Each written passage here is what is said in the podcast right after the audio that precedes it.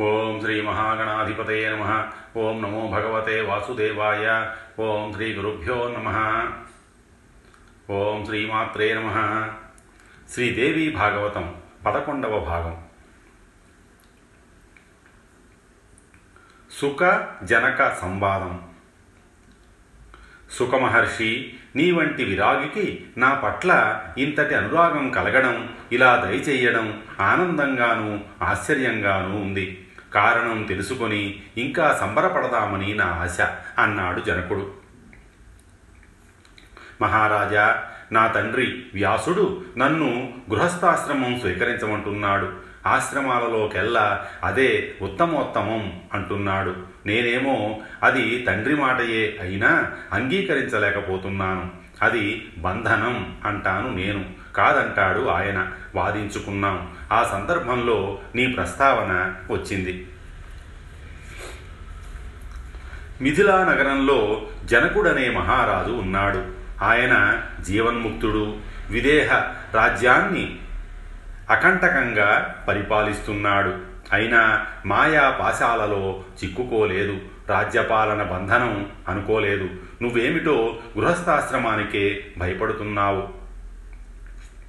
ఒకసారి వెళ్ళి ఆ భూపాలుణ్ణి చూసిరా. నీ సందేహాలన్నీ తీరుస్తాడు. మళ్ళీ తిరిగి నువ్వు ఇక్కడికే రావాలి సుమా. లేదంటే ఇప్పుడే నేను చెప్పినట్లు విని వివాహం చేసుకో అని మా తండ్రిగారు చెప్పిన మీదట మహారాజా నేను నీ దర్శనానికి వచ్చాను. దయచేసి నా సందేహం తీర్చు. నేను మోక్షకామిని తపస్సులు తీర్థాలు వ్రతాలు యజ్ఞాలు స్వాధ్యాయాలు ఇవి మోక్షాన్ని ఇస్తాయా? లేక జ్ఞానమే మోక్షకారణమా? జనక మహారాజు ప్రశాంతంగా విన్నాడు. సమాధానం చెప్పాడు. వ్యాసతనయ విను. మోక్షం కావాలి అనుకునే విప్రుడికి కర్తవ్యం ఏమిటంటే ఉపనయనం చేసుకుని వెళ్ళి గురు సన్నిధిలో వేదాధ్యయనం చెయ్యాలి. వేద వేదాంతాల అధ్యయనం ముగియగానే గురుదక్షిణ సమర్పించి ఇంటికి తిరిగి రావాలి. గుణవంతురాలైన కన్యను వివాహం చేసుకొని గృహస్థుడు కావాలి. అగ్నిహోత్రాది కర్మలు నిర్వహిస్తూ సత్యవాగ్ని యమంతో శుచిగా సంతోషంగా జీవయాత్ర సాగించాలి. దురాశ ఉండకూడదు. దుష్కర్మలు చెయ్యకూడదు. కొడుకును మనుమణ్ణి ఎత్తి వానప్రస్థం స్వీకరించాలి. తపస్సు చెయ్యాలి. అంతఃశత్రువులను ఆరుగురిని జయించాలి. భార్యను కొడుకు బాధ్యతకు అప్పగించాలి. అన్ని అగ్నులలో తనలోనే అంటే ఆత్మలో ఆరోపించుకొని శాంతచిత్తుడై శుద్ధ వైరాగ్య భావంతో తురీయాశ్రమంలో నాలుగవది అయిన సన్యాసాశ్రమంలో ప్రవేశించాలి.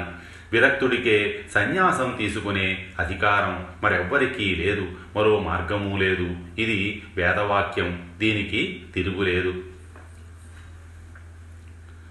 పుత్రం పౌత్రం సమాసాద్య వానప్రస్థాశ్రమే వసేత్. తపసా షడ్రిపూం జిత్వా భార్యాం పుత్రే నివేశ్య చ. సుకర్షి మానవుడికి నలభై ఎనిమిది సంస్కారాలను చెబుతోంది వేదం. అందులో నలభై సంస్కారాలు గృహస్థుడికే శమదమాదులు ఎనిమిది మాత్రమే సన్యాసికి. ఆశ్రమం నుంచి ఆశ్రమానికి క్రమంగా వెళ్ళాలని శిష్టుల అనుశాసనం. ఇక్కడ సుకుడు కల్పించుకున్నాడు. జనక మహారాజా జ్ఞాన విజ్ఞానాల వల్ల హృదయంలో వైరాగ్యభావం వెళ్ళి విరిస్తే స్థిరపడితే అప్పుడు కూడా మొదటి మూడు ఆశ్రమాలు తప్పవా అని ప్రశ్నించాడు.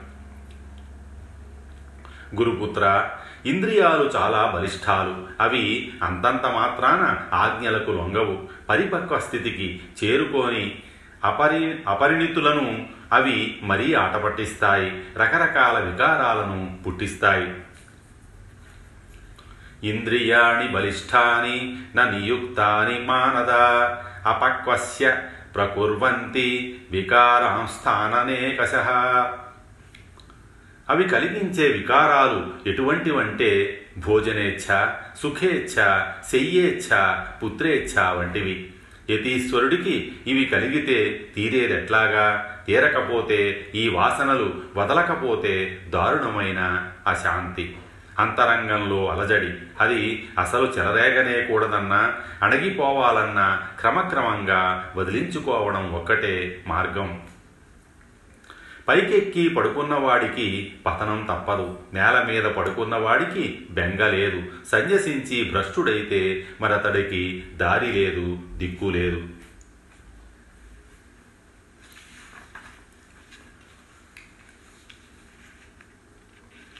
ఊర్ధ్వం సుప్త పతత్యేవ నశయాన పతత్యధ పరివ్రజ్య పరిభ్రష్టో న మార్గం లభతే పునః. పిపీలక చూడు. చెట్టు మొదలు నుంచి పాకుతూ పై పైకి వెడుతుంది. అలసిపోకుండా హాయిగా భద్రంగా మెల్లమెల్లగా ప్రయాణం సాగించి ఫలాన్ని అందుకుంటుంది. అదే పక్షి అయితే ఫలాన్ని ఎవరో తన్నుకుపోతారన్నట్టు వేగంగా ఎగురుకుంటూ వెడుతుంది. అలసిపోతుంది. మనస్సు బహుగట్టి పిండం. తగినంత అభ్యాసం లేని వారికి అది బొత్తిగా అజేయం. అందుచేత ఆశ్రమానుక్రమంలో దాన్ని జయించాలి. మనస్తు ప్రబలం కామమజేయ మకృతాత్మభి అత క్రమేణ చేతవ్య మాశ్రమానుక్రమేణ చ. గృహస్థరాశ్రమంలో ఉన్నప్పటికీ అతడు సుమతి శాంతుడు ఆత్మజ్ఞానం గలవాడు అయినట్టయితే లాభాలకు పొంగడు నష్టాలకు కుంగడు రెండింట సమదృష్టితోనే ఉండగలుగుతాడు. వేద విహిత కర్మలను ఆచరిస్తూ దుష్కర్మలను పరిహరిస్తూ యథాలాభ సంతుష్టుడై జీవయాత్ర సాగించేవాడు నిస్సంశయంగా ముక్తుడవుతాడు. నన్ను చూడు రాజ్యపాలనలో ఉండి జీవన్ముక్తుణ్ణి కాగలిగాను. యథేచ్ఛగా సంచరిస్తున్నాను. అయినా నాకేమీ అవడం లేదు. వివిధ భోగాలను అనుభవిస్తున్నాను. అనేక కార్యాలను చేస్తున్నాను. అయినప్పటికీ ముక్తుణ్ణి కాగలుగుతున్నాను. అలాగే నువ్వు అవ్వాలి. కాగలవు. ప్రయత్నించు. విప్రకుమార మరొక రహస్యం విను. కనపడేదాన్ని కష్టపడి ఎలాగో ఎలాగోలా బంధించవచ్చు. కనపడని దాన్ని ఎలా బంధిస్తావు? పంచభూతాలు వాటి గుణాలు ప్రత్యక్షాలు అనుభవంలోకి వచ్చేవి. వీటిని జయించవచ్చు బంధించవచ్చు. ఆత్మ ఏనాడు ఎవరికి ప్రత్యక్ష విషయం కాదు. అనుమాన గమ్యమే నిరంజనము నిర్వికారము అయిన ఆత్మను బంధించడం ఎలాగా? బధ్యతే ఖలు యదృశ్య మదృశ్యం బధ్యతే కుత దృశ్యాని పంచభూతాని గుణాస్తేషం తథా పునః ఆత్మాగమ్యోనుమానేన ప్రత్యక్షో న కదాచన స కథం బధ్యతే బ్రహ్మన్ నిర్వికారో నిరంజన. సుఖదుఖాలకు మనస్సే ముఖ్య కారణం. అది నిర్మలంగా ఉంటే సమస్తము నిర్మలంగానే ఉంటుంది. అది నిర్మలం దోషరహితం కాకపోతే ఎన్ని పుణ్యనదీ తీర్థాలలో ఎన్నిసార్లు మునిగినా నిరర్ధకం. భ్రమన్ సర్వతీర్థేషు స్నాత్వా స్నాత్వా పునః పునః నిర్మలం నమనో యావత్ తావత్సర్వం నిరర్ధకం న నచ జీవాత్మ నేంద్రియాణి పరంతప మన ఏవ మనుష్యాణం కారణం మంధమోక్షయో మానవుల బంధ మోక్షాలకు దేహము ఇంద్రియాలు జీవాత్మ ఇవేవీ కారణాలు కాదు. కేవలం మనస్సొక్కటే కారణం. పరిశుద్ధాత్మ ఎప్పుడూ విముక్తమే. అది బంధింపబడదు బంధనము కాదు. బంధమోక్షాలు మనస్సంస్థితాలు. మనస్సు శాంతిస్తే అన్నీ ఉపశమిస్తాయి. అంతా ప్రశాంతియే. శత్రువు మిత్రుడు ఉదాసీనుడు ఈ భేదాలు మనఃకల్పితాలు కనిపించని ఏకాత్మకు ఎటువంటి భేదాలు అసంభవాలు? ఋషితనయ జీవుడు ఎప్పుడు బ్రహ్మమే. అది ఏకైకం సందేహం లేదు. కానీ లోకంలో అనేకత్వం కనిపిస్తుంది. అది అవిద్య కల్పితం. విద్యతో దాన్ని తొలగించుకోవాలి. ఆలోచనా పరులు నిరంతరం జాగరూకులై విద్య అవిద్యలను తెలుసుకుంటూ ఉండాలి. ఎండ లేనిదే నీడ సుఖం తెలియనట్టు ఈ అవిద్య లేనిదే విద్య అవగతం కాదు. వినా తపం హి ఛాయాయా జ్ఞాయతే చ కథం సుఖం అవిద్యాయా వినా తద్వత్ కథం విద్యాం చత్వేత్తి వై. గుణాలు గుణాలలోనే ఉంటాయి ఇంద్రియాలు ఇంద్రియార్థాలలోనే ప్రవర్తిస్తాయి. కనుక అక్కడ ఆత్మకు ఏ దోషము లేదు. ఇంతకు వైయాసకి అంటే ఓ వ్యాసపుత్రుడా వేదాలు ఏర్పరిచిన ఈ మర్యాద అంతా ధర్మరక్షణ కోసమే. లేకపోతే స్వగతులకు లాగా అంటే బౌద్ధులు ధర్మ వినాశనం మనకు తప్పదు. ధర్మనాశనం జరిగితే వర్ణాచారాలు నశిస్తాయి. అందుచేత వేదోక్త మార్గంలో ప్రయాణించడమే అందరికీ అన్ని వేళల శుభప్రదం. జనకుడు చెబుతున్నదంతా ఏకాగ్రచిత్తంతో వింటున్నాడు సుకుడు. ఈ చివరి మాట ఎందుకో రుచించలేదు. ప్రశ్నించాడు. మహారాజా నువ్వు చెప్పినది అంతా విన్నాను. ఒక సందేహం మిగిలిపోయింది. వేదం చెప్పే ధర్మాలలో కొన్ని హింసా బహుళాలు కదా. అటువంటప్పుడు వేదధర్మం ముక్తిప్రదం ఎలా అవుతుంది? ఉదాహరణకు సురాపానం పశుహింస మాంసభక్షణం ఇత్యాదులు అధర్మాలే కదా. సౌత్రామణి వంటి కొన్ని క్రతువులలో సురాపానం చెప్పింది వేదం. అలాగే జూతక్రీడ ఇలాంటి దోషాలున్న వ్రతాలు చాలానే ఉన్నాయి. వెనకటికి వందలాదిగా యజ్ఞాలు చేసిన శశబిందు మహారాజు కథ తెలిసిందే కదా. ఆ యజ్ఞాలలో బలి చేసిన పశువుల చర్మాలు వింఛపర్వతమంత గుట్ట అయ్యాయట. రక్తము కొవ్వు ప్రవాహాలు కట్టి ఏకంగా చర్మణవతి అనే నది ఏర్పడిందిట. అయినా ఆ రాజు స్వర్గాన్ని పొందాడుట. ఇలాగని అతని కీర్తి ఇప్పటికీ నిలిచిపోయింది. ఇటువంటి హింసాత్మక ధర్మాలను ప్రబోధించే వేదాల పట్ల నాకు గురి కుదరడం లేదు.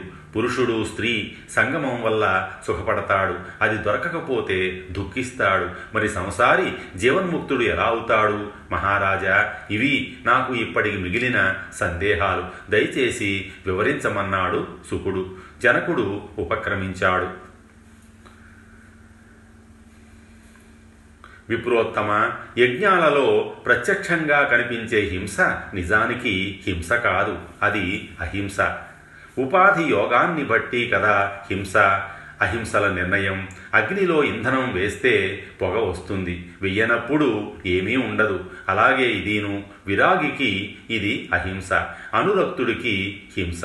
రాగం లేకుండా అహంకారం లేకుండా చేసే ఏ పనికి పనైనా అకృతం అంటారు వేదవేత్తలు. ఆత్మను జయించిన ముముక్షువుల దృష్టిలో అది అహింస. గృహస్థులకేమో హింసగానే కనిపిస్తుంది. ఇలా చెప్పి జనకుడు ముగిస్తే కాబోలనుకున్నాడు సుకుడు. అక్కడితో హింసాహింసల గొడవ వదిలిపెట్టేశాడు. మరిన్ని మౌలికమైన సందేహాలు లేవనెత్తాడు. రాజోత్తమ మాయావృతుడై మాయా మధ్యంలో ఉంటూ మనిషి నిస్పృహుడు విరాగి ఎలా కాగలుగుతాడు? శాస్త్రజ్ఞానంతో నిత్యానిత్య వివేకాన్ని పొందిన మనస్సు మోహాన్ని విడిచిపెట్టలేకపోతోంది. మరి నరుడు ముక్తుడయ్యేది ఎలాగా? అంతర్గతమైన చీకటిని అంటే తమస్సును పోగొట్టడానికి శాస్త్ర బోధకుడు సరిపోతాడనుకోను. వెలిగించకుండా దీపం దీపం అన్నంత మాత్రాన చీకట్లు తొలగిపోతాయా? శాస్త్రజ్ఞానం ఆచరణలోకి రావాలి. మోహ విభ్రాంతి తొలగితే ఆచరణలోకి వచ్చినట్టు లెక్క. అంతర్గతం తమస్సేత్తుం శాస్త్రోద్బోధీ నక్షమ యథా నశ్యతి తమ కృతయా దీపవార్తయా. మహారాజా మరొక సంగతి. ఏ ప్రాణికి హాని చెయ్యకూడదు. ద్రోహబుద్ధి ఉండకూడదు. ఎప్పుడూ పండితులు చెప్పేది ఇదే కదా. గృహస్థుకి ఇది ఆచరణ సాధ్యమా? నీ మాటే తీసుకుందాం. విత్తేషణ రాజ్య సుఖేషణ సంగ్రామ జయేషణ. రాజుగా ఇవన్నీ నీకు ఉన్నాయి. మరి నువ్వు జీవన్ముక్తుడివి ఎలా అవుతావు? చోరుల్ని చోరులుగానే చూస్తున్నావు. సాధువుల్ని సాధువులుగానే చూస్తున్నావు. స్వపరత్వం నీకు ఉంది. విదేహుడివి ఎలా అవుతావు? పులుపు చేదు కారం ఉప్పు రుచులన్నీ ఎరుగుదువు. నచ్చినవి ఆస్వాదిస్తోంది నీ చిత్తం. నచ్చనివి రుచించనివి అలా ఆస్వాదించలేకపోతోంది. కాలోచితంగా జాగ్రత్త స్వప్న సుషుప్తి అవస్థలు నీకు నడుస్తూనే ఉన్నాయి. మరి తురీయాశ్రమంలో ఉన్నానంటే ఎలాగా?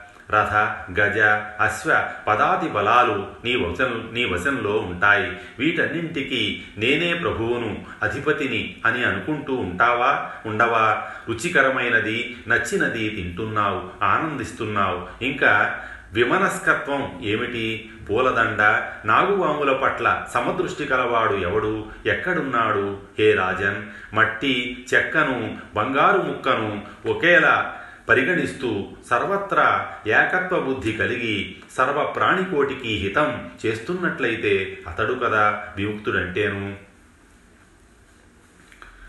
విముక్తస్తు భవేద్రాజన్ సమలోష్టాస్మకాంచన ఏకాత్మబుద్ధి సర్వత్ర హిత కృస్సర్వజంతుషు రాజేంద్ర నిజం చెబుతున్నాను. నా మనస్సిప్పుడు ఇంటి గుమ్మాల వైపు పోవడం లేదు. అత్యంత విరాగిని ఏకాకిగా సంచరించాలని ఉంది. కందమూల ఫలాలు తింటూ నిస్సంగంగా నిర్మమంగా శాంతంగా ఒక అడవి జంతువులాగా నిర్ద్వందుణ్ణై నిష్పరిగ్రహుణ్ణై కాలం గడపాలని ఉంది. పిరాగిని గుణాతీతుణ్ణి నాకు ఇల్లు ఎందుకు ఇల్లాలెందుకు డబ్బు ఎందుకు? మరి నువ్వో రాగ సమాకులుడివి నీ వైరాగ్యం ఒట్టి నటన దంభం కాసేపు శత్రుచింతన కాసేపు కోశ అంటే ధనచింతన కాసేపు సైన్య చింతన. నీకింకా నిశ్చింతత ఎప్పుడు? నీ వంశీయులకు విదేహులు అనే పేరు పెద్ద అసత్యం మోసం. మితాహారులైన వైఖానస మునులు కూడా అసత్యమని ఎరిగి సంసారాల్లో పడిపోతున్నారు మోహులవుతున్నారు. ఇక మీరనగా ఎంత? మిమ్మల్ని విదేహులు అనడం మూర్ఖుణ్ణి విద్యాధరుడు అనడం పుట్టుగుడ్డిని దివాకరుడు అనడం దరిద్రుణ్ణి లక్ష్మీధరుడు అనడం పేరుకే విదేహులు కర్మాచరణకు కాదు.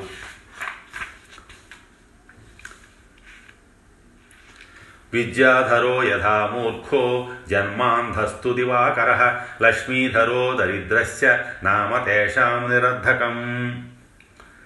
అసలు కథ అసలు కథ చెప్పన జనక మహారాజా?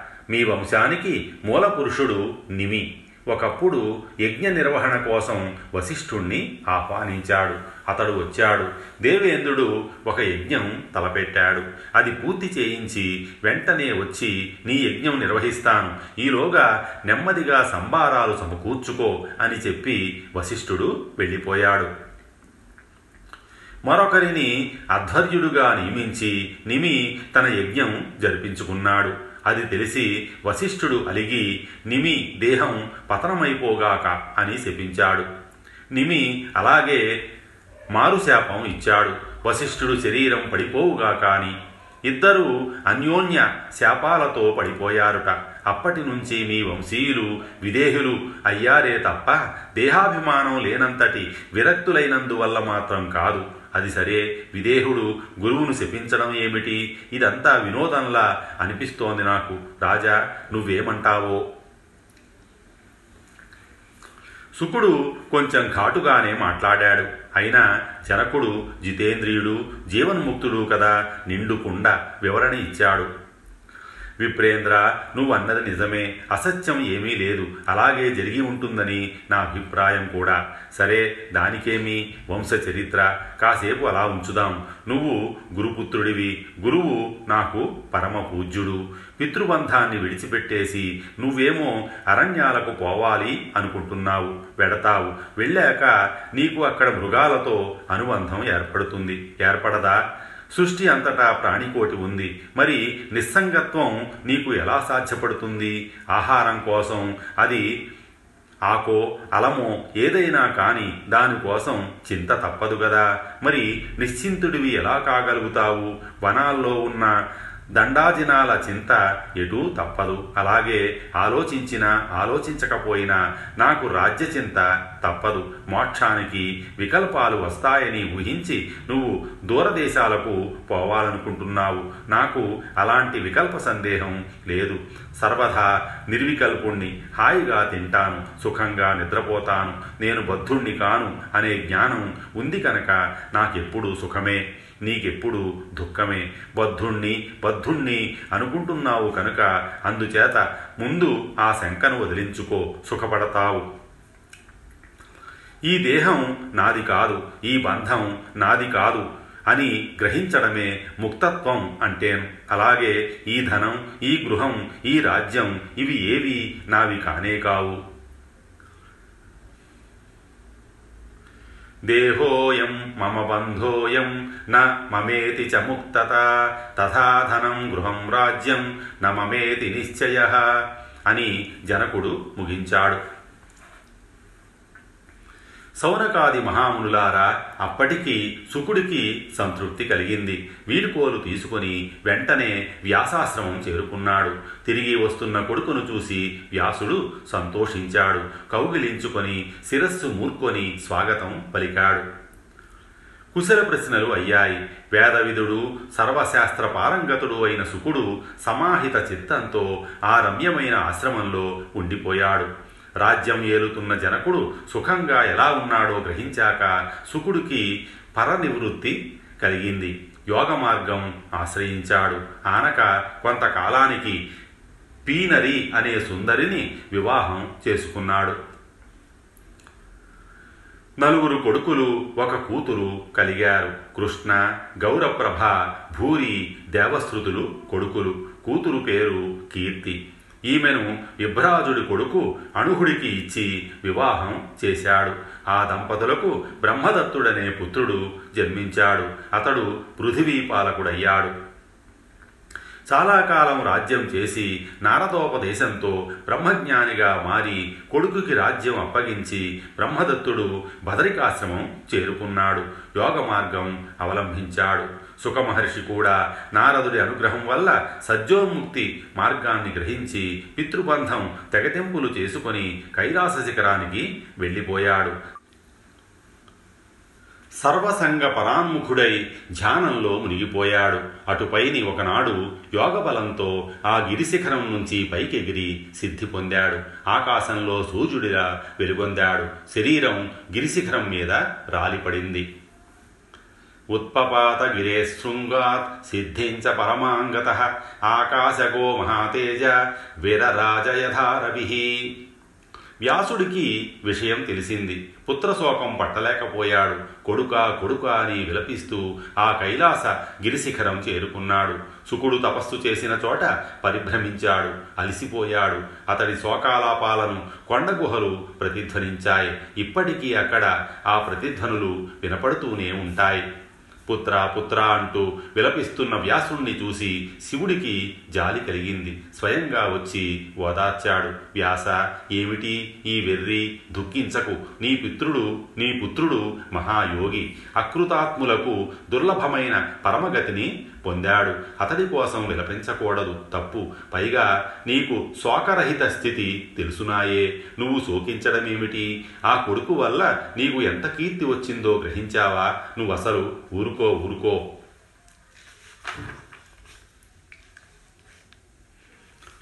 శివుడి ప్రబోధం పనిచెయ్యలేదు మహాదేవ జగత్పతి ఏం చెయ్యను? నా దుఃఖం ఉపశమించడం లేదు. కొడుకును చూడాలని తహతాలాడుతున్నాయి నా కళ్ళు అన్నాడు వ్యాసుడు. శివుడికి మరింత దయ కలిగింది. అయితే సరే సత్యవతి పుత్ర నీ పుత్రుడి నీడ నీ ప్రక్కనే ఉంటుంది. దాన్ని చూసి సంతృప్తి చెందు. శోకం విడిచిపెట్టు అని వరం ప్రసాదించి శివుడు మాయమయ్యాడు. వ్యాసుడికి కొడుకు నీడ కనిపించింది. చూసి సంతృప్తి చెందాడు. ఏడుపు ఆపేసి తన ఆశ్రమానికి వెళ్ళిపోయాడు. తన ఆశ్రమానికి వెళ్ళి వ్యాసుడు ఏమి చేశాడు? ఎలా కాలం గడిపాడు అని సౌనకాది మహామునులు సూతుణ్ణి అడిగారు. అనంతర కథను అతడు క్లుప్తంగా చెప్పాడు. స్వస్తి శ్రీ ఉమామహేశ్వర పరబ్రహ్మార్పణమస్తు.